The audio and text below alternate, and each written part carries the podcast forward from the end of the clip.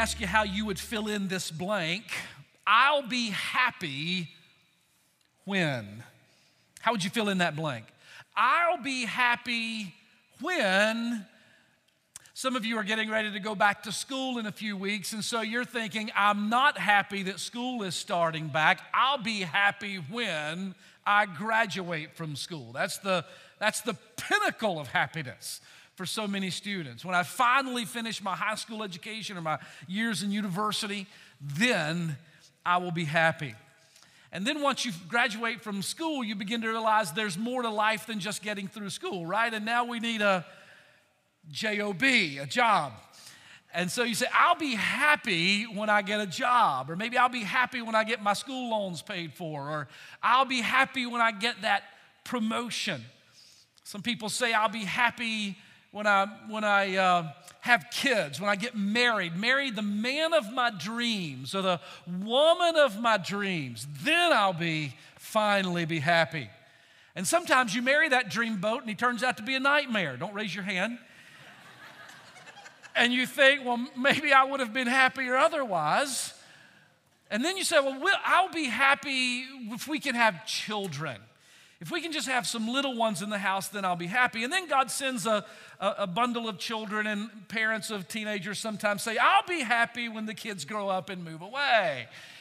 Then I'll finally be happy. I was saying this to one guy once. He said, Mine's, my, my son is like 32. I've offered him good money to go and can't get him to leave. Sometimes we think that way. I don't know, maybe, maybe you've come in today and, and you rolled in here on four bald tires and a roll of duct tape. And you said, I'll be happy when I get a new car, if I could just get a new vehicle. My point is, there are a lot of things, right, that we think if I can just accomplish this or reach that goal or have that, then I'll be happy. Uh, in his book, uh, which is aptly entitled, by the way, Happiness, uh, Randy Alcorn says this. He says that many people spend their lives waiting to be happy. But anyone who waits for happiness will never find it. Joy, he says, escapes us until we understand why we should be joyful. We change our perspective and then develop habits of joy. I love that phrase until we develop habits of joy. In other words, what Randy Alcorn says is what the cover of your handbook says we need to choose unwavering joy. So I want to welcome you into the third week of this little study through the book of Philippians that we're calling Rejoice, choosing unwavering joy. Uh, let me just remind you of where we began this series because we began in the last chapter of Philippians by looking at Philippians chapter 4 and verse number 4. Let me remind you of this both invitation and command. Verse number four says, Rejoice in the Lord always. And again, I say rejoice. If you were here in week number one, you'll remember that we rearranged the words in that verse just a little bit so that we would really clearly understand it. Here's the invitation, here's the command always rejoice in the Lord. Always rejoice in the Lord. So do you remember this is the way life happens, right? It's a it is a series of valleys and mountain peaks, another valley, the next mountain peak, another valley, another mountain peak. That's the way life goes. It's up and down circumstantially. But Jesus is that unchanging, unwavering, solid, the same yesterday and today and forever, that unchanging line, that unchanging foundation where we can rejoice. So Paul doesn't say in 4 chapter 4 verse 4, rejoice in the Lord as your circumstances are good or rejoice in your situation. But he says throughout all the situations of life, rejoice in the Lord always. And then he repeats himself, affirms it, reaffirming it. I'll say it again, rejoice. So, over the last two weeks, we've learned a couple of things about how it is that we can choose unwavering joy. Let's do just a moment of review. Turn to chapter 1 and verse number 6, where we found this encouraging statement about the faithfulness of God. Philippians 1 and verse number 6, Paul says, being confident of this very thing, that he which hath begun a good work in you, it's the work of grace, He who has begun a good work in you will perform it until the day of Jesus Christ. Everybody say it out loud. He will do it. Say it. He will do it. God started something in you and me. And Paul encourages us to know that he will finish his work. We learned as long as we're breathing, as long as we're still breathing, God's still working. And we can rejoice in that because he's not finished with us. I rejoice in the fact that I can know that God is still at work. Last week in chapter 1 and verse 21, Tim Brady did such a great job reminding us of the second uh, point of rejoicing, the second choice we make uh, so that we can have a life of rejoicing is to be reminded, chapter 1, verse 21, that for me to live is Christ and to die is gain. I choose Christ as my highest purpose, and I look forward to the day when my greatest gain will be to be with him forever in heaven. It's not that I choose to live my life now and that's my greatest gain when I get to heaven. No, Christ is my life and I will one day see him. For to me, to live is Christ, that's my purpose, and to die is gain. So here's the equation that we've learned so far in two weeks two, a two part, a, a plus plus equation, okay? So the first part is simply to say, God's got me, right? He started a work, he's gonna finish it. God's got me, that's first part. Second part is, I'm choosing to live for Jesus. I, I, he's my highest end in life. To me to live as Christ is, uh, for me to live as Christ and then to die as gain. God's got me, plus I'm living for him. That equals unwavering joy. That's the equation so far. God's got me, I'm living for Jesus. That equals unwavering joy. But is life really that simple? I mean, really? Is it, is it that simple to say, if God's got me and I choose to live for Jesus, I'll always have unwavering joy? Are there things in life that, are there realities that we encounter that complicate that equation just a little bit? How about the reality of people? Do you have any people in your life that cause your life equation to be a little more complicated than that? If, have you ever said, life would be great if it weren't for all these people? Sometimes we have relationships that create a bit of complication in our lives. Of course, we do. What about um, work and worries and the pressures of life. Those complicate the equation a little bit, surely. What about this old flesh that we live in? What about our temptations, our struggles, and our failures along the way? Does that complicate the equation of joy at all? Sure, it does. What about the disappointments that come along in life and the frustrations that we have and the concerns that we carry and the worry that we sometimes deal with. All of these things, part of that flow of life, complicate the equation just a bit. Now, they don't, they don't uh, undo the equation, but we have to know how to respond and what choices to make in light of those complications. So, we're going to read the text today in chapter 2, Philippians chapter 2, and you'll immediately recognize the passage, and many of you will immediately be able to know where Paul is going with this, okay? So let's read it beginning in chapter 2 and verse number 1. Philippians 2, uh, verse 1 says, If there be therefore any consolation in Christ, any comfort in his love, any fellowship of the Spirit, any bowels and mercies. Now, when the King James uses the word bowels, it's talking about your, it's ta- the word means compassion. It's this idea that you feel it in your gut. Any compassion uh, in Christ, any mercy from Christ. Verse number two fulfill ye my joy, that you be like minded, having the same love, being of one accord and of one mind. Let nothing be done through strife or vainglory, but in lowliness of mind, let each of you esteem others better than themselves. I want you to want you to underline a couple of things, maybe circle a couple of words in verse number three.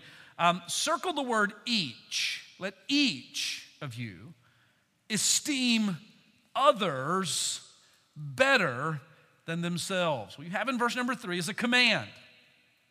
Let each of you esteem others better than themselves. Now, look not every man on his own things, but every man also on the things of others. Verse 5 Let this mind or attitude be in you, the same attitude which was in Christ Jesus, who, being in the form of God, thought it not robbery to be equal with God. But Jesus made himself of no reputation. Jesus took upon himself the form of a servant. Jesus was made in the likeness of men. And being found in the likeness or fashion as a man, Jesus humbled himself. Won't you underline that? Circle that, highlight that, draw arrows to that. Jesus humbled himself and became obedient unto death, even the death of the cross. Wherefore, as a result of that, because of that, God also then hath highly exalted him and given him a name which is above every name. That at the name of Jesus, every knee should bow of things in heaven and things in the earth and things under the earth, and that every tongue should confess that Jesus Christ is Lord to the glory of God the Father. I want you to do something real quick. Take your hand, touch your knee. We're not doing a dance, but touch your knee, all right? That knee that you're touching, here's what you should know God has declared one day those knees that you just touched will bow before Jesus Christ. everybody take your finger and touch that tongue. That, you say, I'm not touching my tongue, I just shook 12 hands. that tongue, God has declared, will one day confess Jesus Christ is Lord. One day you will say, Jesus, you are Lord. And when you say it, it will be to the glory of God the Father. This has been determined by God Almighty that this will happen, that every tongue will confess that Jesus Christ is Lord to the glory of God the Father. Now, I want to talk to you about this passage today because it becomes apparent by uh, what we read and what we circled back up in verse number three when Paul talks about each of us relating to the others of us in a particular way. Verse number three let each of you esteem others of you better than themselves. Verse four look not every man on his own things, but everybody be concerned about the things of others it becomes apparent that Paul is teaching us how to choose to rejoice in a world where we live in relationship. To choose to rejoice in the context of or in the midst of relationships. I want you to write this down. Let's understand it from the passage. He's teaching us here what it looks like for us to choose joy. We're choosing joy in our relationships. We're choosing joy in our relationships. By the way, you know, we all choose things in how we relate to one another every day. All of us do. We make choices about how we relate to our wife, our husband. We, we choose how we relate at work, what our interpersonal relationships are like at work. We, we choose how we relate to our church. All of us every day make choices about how we relate to people. Some people choose to always be right. They are right. They choose that they are right every single time, even when they're not. They choose that they are. Some people make that choice. Some people choose they have to be first, they have to be served in everything. Some people choose to manipulate others. Some people choose to walk in humility toward others. We all make choices every single day in our relationships. And Paul's going to teach us in this passage how it is that we choose joy in those relationships, how we choose to respond in those relationships so that the equation, the outcome, will be joy. Now, before we get into those choices that we make, can we agree together that no two relationships are the same? Do you agree with that? Every relationship ha- has its different nuances, and, and no relationship is the same. So here's the thing some relationships, and thank God for these relationships, some relationships are easy, right? they're just easy. I mean, they're, they're, they're loving and they're kind and they're encouraging. You love these kinds of relationships. Paul had that kind of relationship with his young protege, Timothy. In fact, look at chapter number two, verse number 19. He talks about Timothy, one of the many places in his letters that he does. Look at Philippians 2, verse number 19. But I trust in the Lord Jesus to send Timotheus or Timothy shortly unto you. Verse number uh, 20. For I have no one so like minded. There, there's no one in my life who, who we think alike, we, we, we, we, we share the same heart. I have no man so like minded who will naturally or genuinely care for your state. For all people seek their own way, except Timothy, he's saying. Everybody but Timothy seeks their own way rather than the things which are Jesus Christ's.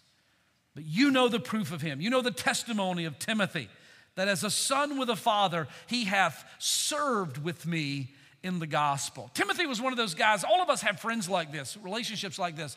It's just our brother, it's our sister. It's that person your heart is joined and you and you recognize the, the easiness with which you get to relate to that person. Praise God for those. Then there are other relationships that are what I would call needy. They're, they're, these people are needy in our lives, and we're needy in theirs.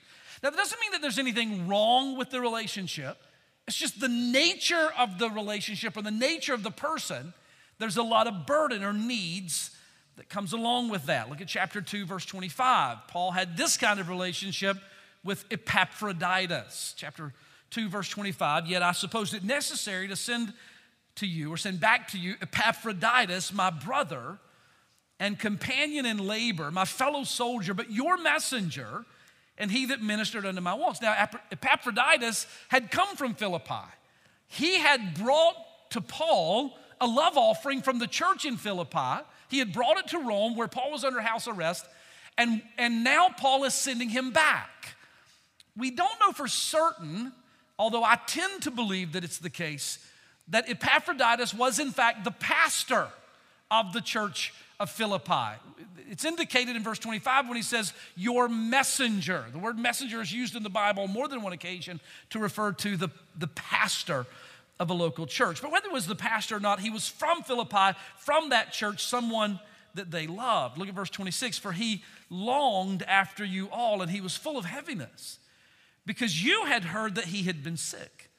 For indeed, he was sick, even almost died.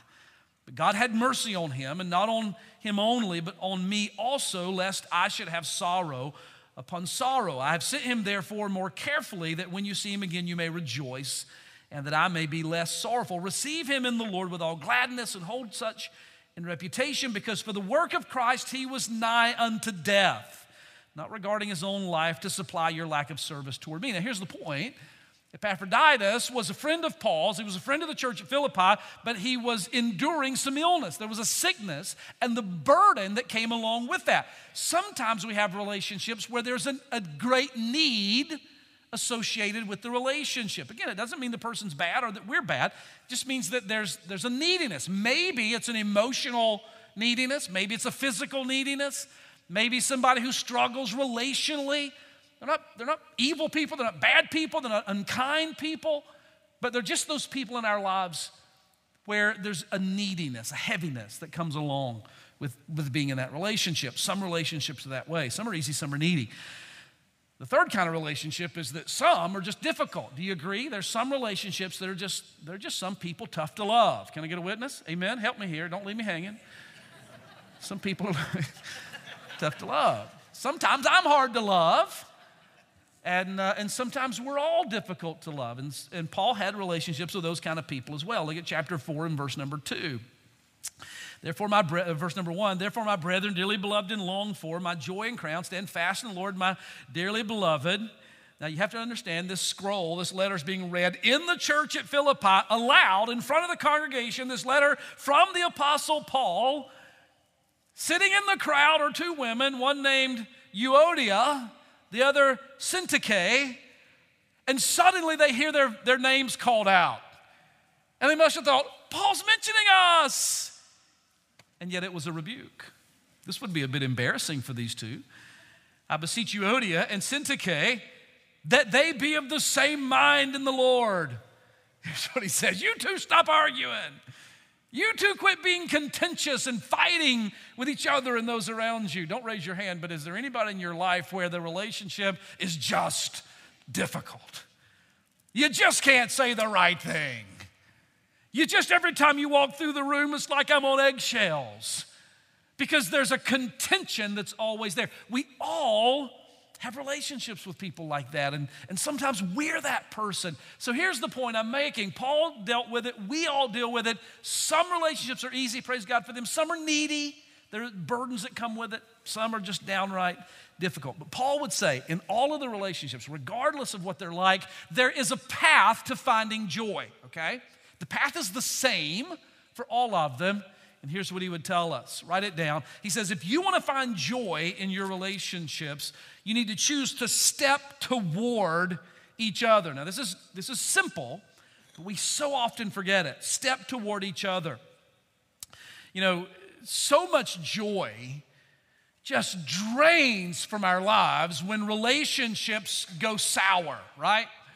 You know, if it's a marriage or a friendship or, or relationship with our kids or siblings, whatever, maybe somebody at work, but somehow it goes sour, the relationship goes south, and, and this joy just begins, it's like somebody pulled the plug on, on the joy in our lives and it begins to run out. Sometimes relationships just get stale and, and the joy is lost. And so, what we tend to do in those moments is we separate from one another, right? Our natural tendency is not to, to move toward one another. Our natural tendency is to separate. So, what we do is we dig in our heels, we stake out our positions, and we begin to make our arguments about our why we're right. It's kind of like, you remember in the old westerns where there would be a duel, right? Two guys are gonna fight it out and they, they've got to settle an issue. And so they, they have a duel, right? They get back to back and that's one. They take 10 paces. And so they're 20 paces apart, and they hit that 20th pace, and they turn and they start shooting each other. We all do this relationally. Now, not with a pistol, hopefully, but we do it with our words. Rather than moving toward each other, we step away from each other, and then we turn and we start firing our shots. Paul says, look, in all of your relationships, when you have a difficult uh, relationship, what you should do is to step toward one another rather than away from one another. Verse number two, he says this Philippians 2 and verse number two. Listen, fulfill ye my joy that you be like minded, that you be like minded, that you have the same love, that you um, are of the are in one accord, and that you have one mind. He says, when you have a difficult relationship, I want you to step toward one another and find find like mindedness. You're not going to agree on everything, but find a place where you have like mindedness. Let me read to you from Romans chapter 15, where Paul uses this word in the letter to the church of Rome. Romans 15, verse number 5. Now, the God of patience and consolation grant you to be like minded one toward another according to Christ Jesus. Where does the patience and the comfort come from that I can find like mindedness with someone. I find it from the God of patience and consolation. Verse number six, that you might with one mind and one mouth glorify God, even the Father of our Lord Jesus Christ. Wherefore, receive one another, even as Christ also has received you in the love of God. He says, step toward one another, uh, find a way to be like minded. He then says in verse number two, back in Philippians 2 and verse 2, that we should have the same love for one another. Uh, the word same here is autos, it, it means reciprocal, that, that I'm gonna love you and I'm, I'm, I'm wanting you to love me. And in this difficult relationship, I'm gonna come toward you and, and I wanna join, I wanna have the same mind. I want us to be able to think and agree together. I, wanna, I want us to have reciprocal love for one another. And then he says, uh, being of one accord, having the same purpose. Uh, and again, he mentions the same mind, step toward one another. So Paul would say, look, when you have a difficult relationship, step towards your wife, not away. When your marriage is tough, step towards your husband, not away. When, when, when you're in a friendship that's difficult, step toward that person. Don't step away from that person. This is what we should teach our children. When, when our children are arguing and fighting and, and doing what kids do, we teach them. You step toward reconciliation is always the goal. Now, if y'all are listening carefully, both campuses, I want you to shout amen. amen. This is what we need to learn. To the glory of God, reconciliation is the goal. In relationships, we want to move toward one another and step toward uh, our friend or our spouse. The second thing that Paul would say, if we're choosing joy in our relationships, is that we need to step toward each other. And then, secondly, we need to act in the best interest of your friend or your spouse or whomever it is. Act in the best interest, in their best interest. Philippians 2, verse number 3 let nothing be done, but none of your interactions, none of your responses, none of your decisions, nothing that you do regarding this relationship, let nothing be done out of strife or vainglory. Vainglory means empty conceit or selfish conceit. In your relationship, don't make decisions driven by your own conceit. In your difficult relationships, don't make decisions driven by, I'm gonna win the argument no matter what. I'm gonna be right. In these difficult relationships, he says, choose joy by acting not in your own best interest, but in the best interest of your friend or your spouse or co-worker, whomever it is. Let nothing be done through strife or vainglory, verse 3 says, but rather in lowliness of mind. Now stop right there for a second. If lowliness of mind is the rather, then what would be the opposite of lowliness of mind? Haughtiness of mind, right? So I can either act in lowliness of mind rather than arrogance or haughtiness or conceit of mind. Verse number three let nothing be done through strife or, or empty conceit, selfish conceit, but rather in lowliness of mind, let each of you esteem the others among us better than themselves. Wow. Now he says in verse number three if you want to find joy in the midst of difficult relationships, here's where you begin. You begin by stepping toward finding a way to love, finding a way where we can think alike, and then beginning to behave in a way that is for the betterment of the other person. Begin behaving in a way that is considering, even esteeming, or uh, determining that the other person has more value than I do. And That's not self deprecation, it's just simply a state of mind, a heart of humility, which says, I'm going to honor you above myself. Verse number three, determine the other person, esteem the other person of being greater value. And then in verse number four, now look not every man, every one of you, do not look on or consider your own interests or things, but every man should consider the interests or the things of others. If you want to have joy in your relationships, here's what he says Look, God's got you, He's doing a work in you, He's not going to give it up as long as you're breathing. God's still working.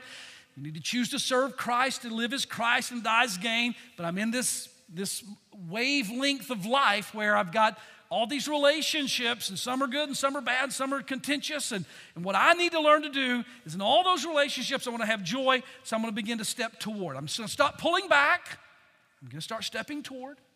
I'm going to start coming in like this. I'm going to start coming in like this. I'm going to stop saying, You're the prop. I'm going to start saying, How can I? How can we come to the same mind? How can we reciprocate love for one another?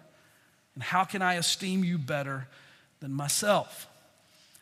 Now, you'll agree with me that all of these actions that are described in verses uh, 2, 3, and 4, all of these actions reflect an attitude of humility, right? All of these attitudes reflect an attitude of humility.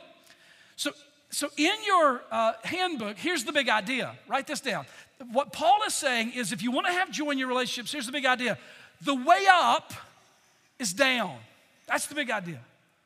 The way up is down. If you want to have, if you want to experience the heights of Christian joy, then the way you get up is that you condescend in a spirit of humility. If you want to experience the highs of Christian joy, then you need to stoop to the lower place in Christian humility. And I recognize, even as I'm preaching this, that I struggle with this in my own relationships, particularly in, in difficult relationships.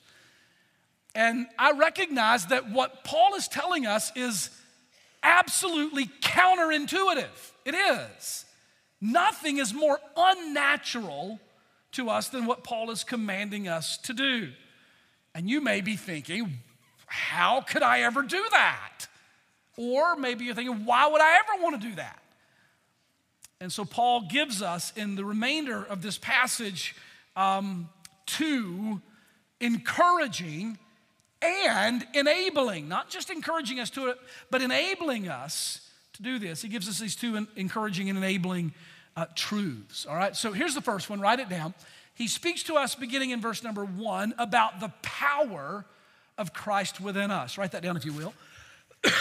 Pardon me. The power of Christ within us.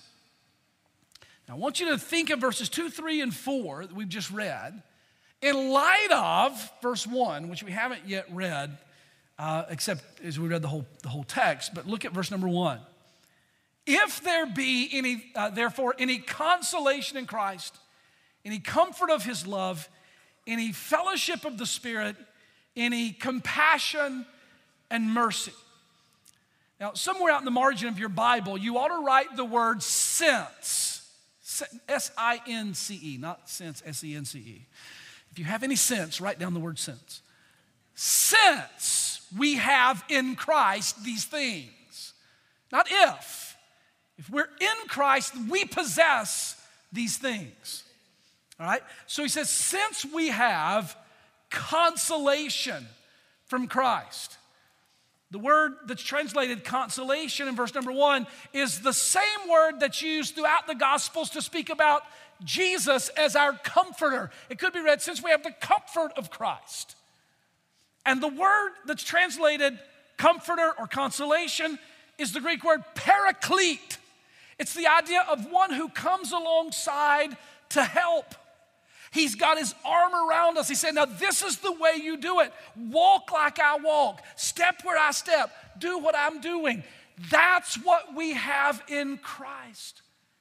So, in your relationship, step toward, act lovingly, have the same mind, esteem the other better, act in their best interest. How can I do that? I do it in the strength and the comfort of Christ who does it through me who shows me and teaches me and enables me to do it. If there is any comfort in His love, you know, the most uncomfortable thing that I might say to you is in a difficult relationship, step toward that person, love that person, esteem them better than you, and act lovingly toward them. You might say, that's a very uncomfortable thing, Pastor, that you're asking me, that Paul is asking me to do. I get that. But he says in verse number one, but it's okay that it's uncomfortable because you have great comfort in Christ. Since you have the consolation, the comfort of Jesus Christ in your life, you're assured of who you are in Him, then you can act that way toward them. If there is, since there is consolation in Christ and there's comfort in His love. And since there is, verse number one, the fellowship of the Spirit, the word means the partnership of the Spirit, since the Holy Spirit lives within you. You may say, Pastor, you, you don't understand my relationships. You don't get how I've been treated. You don't, you don't know how difficult that is. And you're telling me to step toward them instead of away. You're, you're telling me to, to consider them better than myself and to speak lovingly and to have one mind and to try to you're, that's impossible, you may say. Here's what Paul would say Is the Holy Spirit living within you?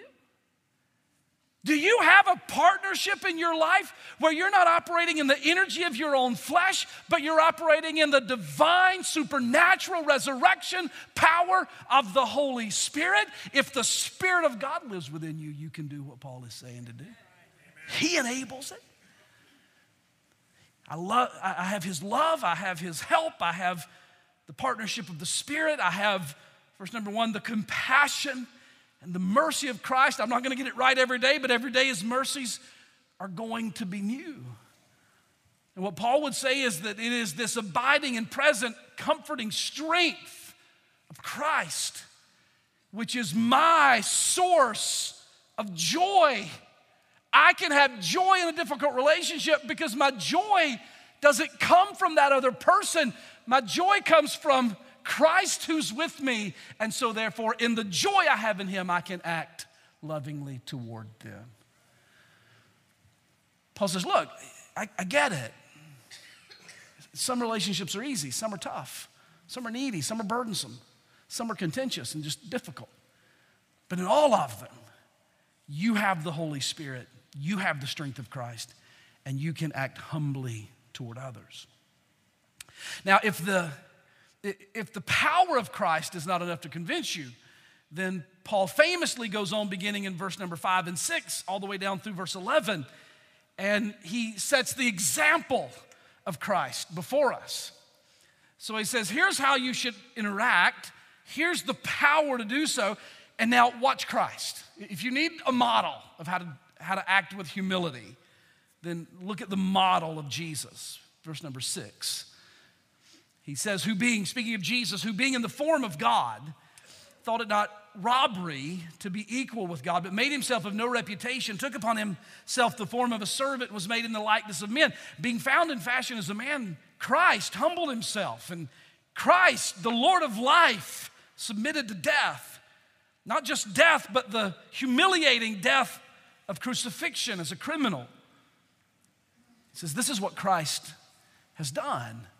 As a result of that, he goes on to say in verse number seven that God has exalted him and declared that every knee will bow and every tongue will confess that Jesus is Lord to the glory of God the Father. Here's what you may not know it is that many people believe that the verses contained in verse 6, 7, 8, 9, 10, 11 are in fact part of a first century hymn. That Paul didn't just write these words in his letter for the first time, that he was in fact including in his letter the words to a hymn which the Philippians would have already known and would have already been singing in their church.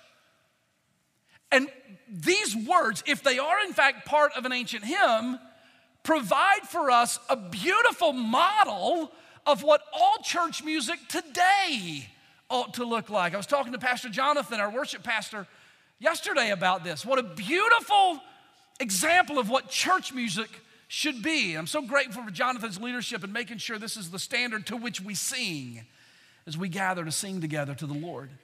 But all church music ought to follow this form. It begins with, with acknowledging and celebrating the eternal preexistence and glory of Jesus. He says in verse number six, who being in the form of God. If y'all are listening, shout amen. Jesus Christ existed eternally as very God in his nature, in his character, in his attributes, and in his glorious appearance. For eternity past, Jesus has always been very God of very God. Verse number six makes it clear who being in the form of God, this divine nature of Jesus. And yet he says in verse number six, who being in the very form of God did not think it robbery to be equal with God, meaning he didn't cling to that equality, is what the word robbery means.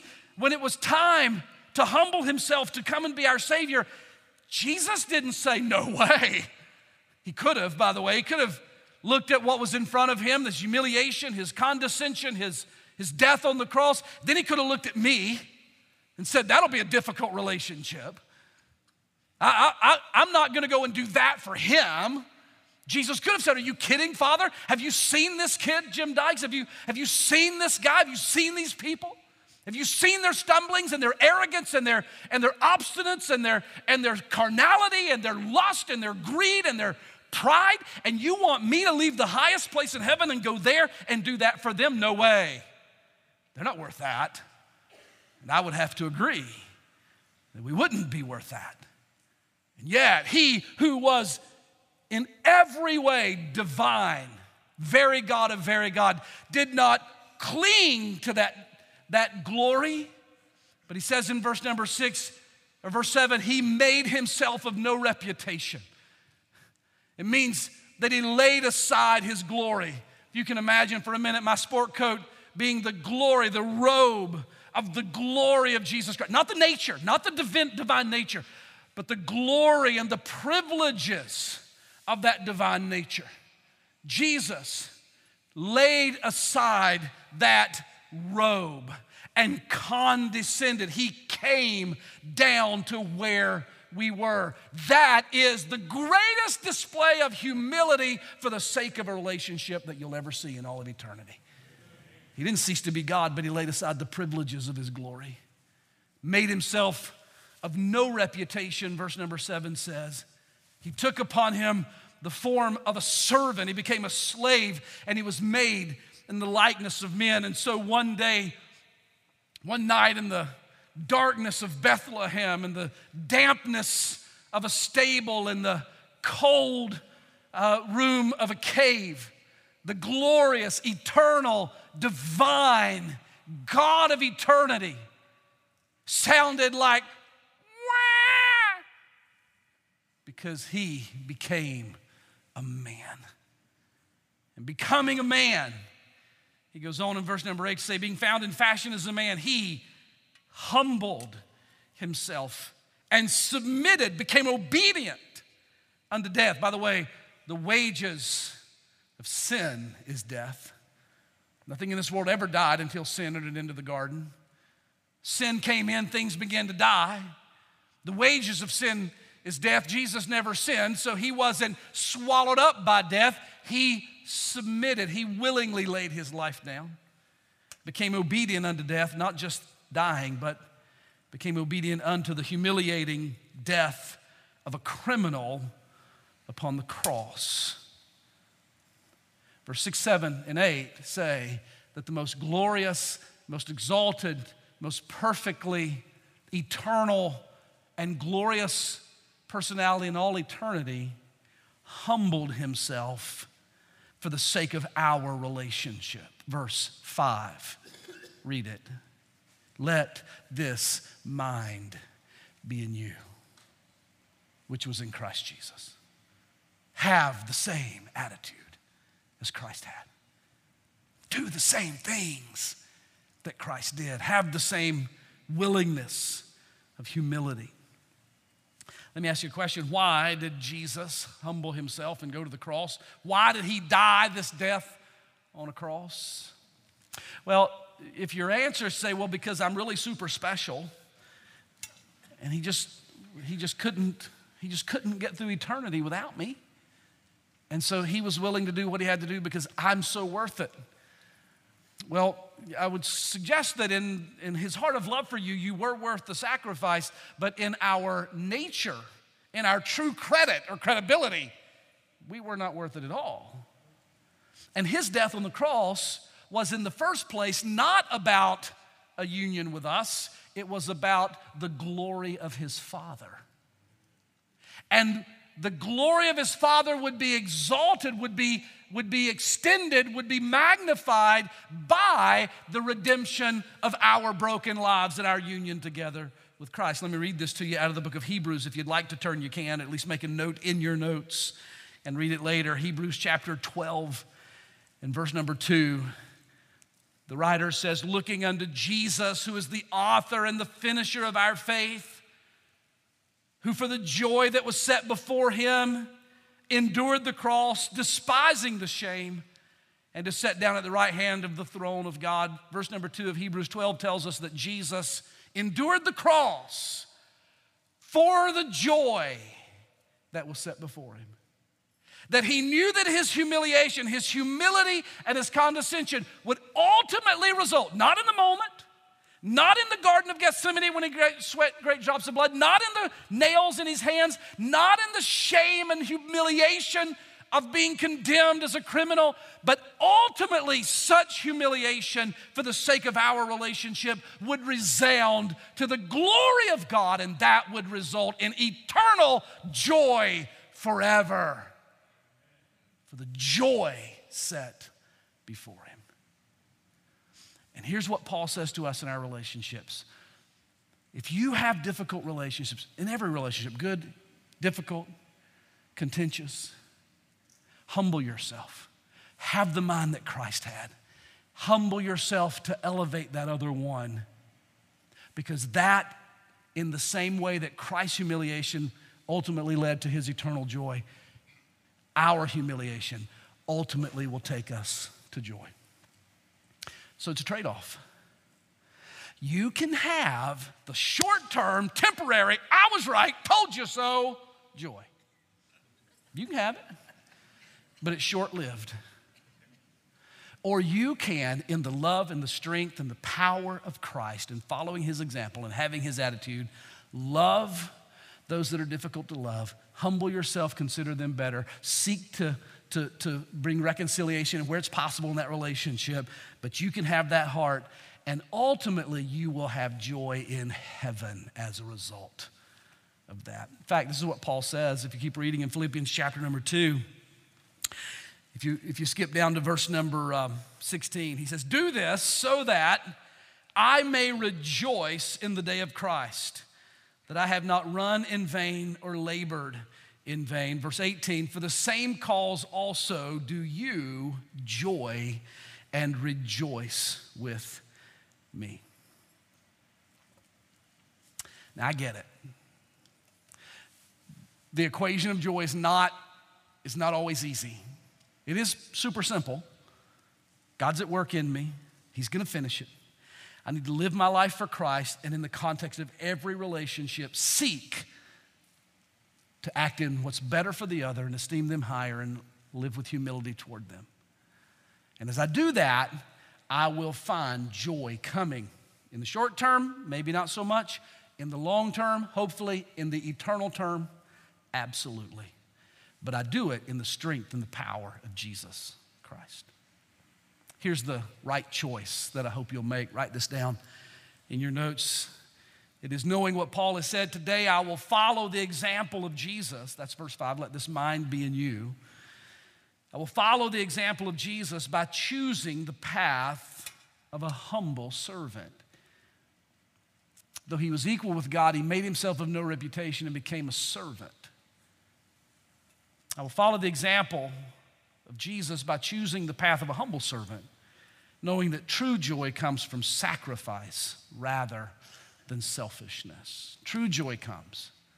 Not when I act out of conceit and pride and selfishness and demand my way and I have to be right, but when I just humbly sacrifice, even being right for the sake of the relationship, the glory of God, knowing that that will ultimately bring joy. We thank God for the easy relationships. We press on through the needy relationships and we love them and we thank God for them. The contentious relationships, we act in obedience and we trust that God will bring us joy. Let's pray together.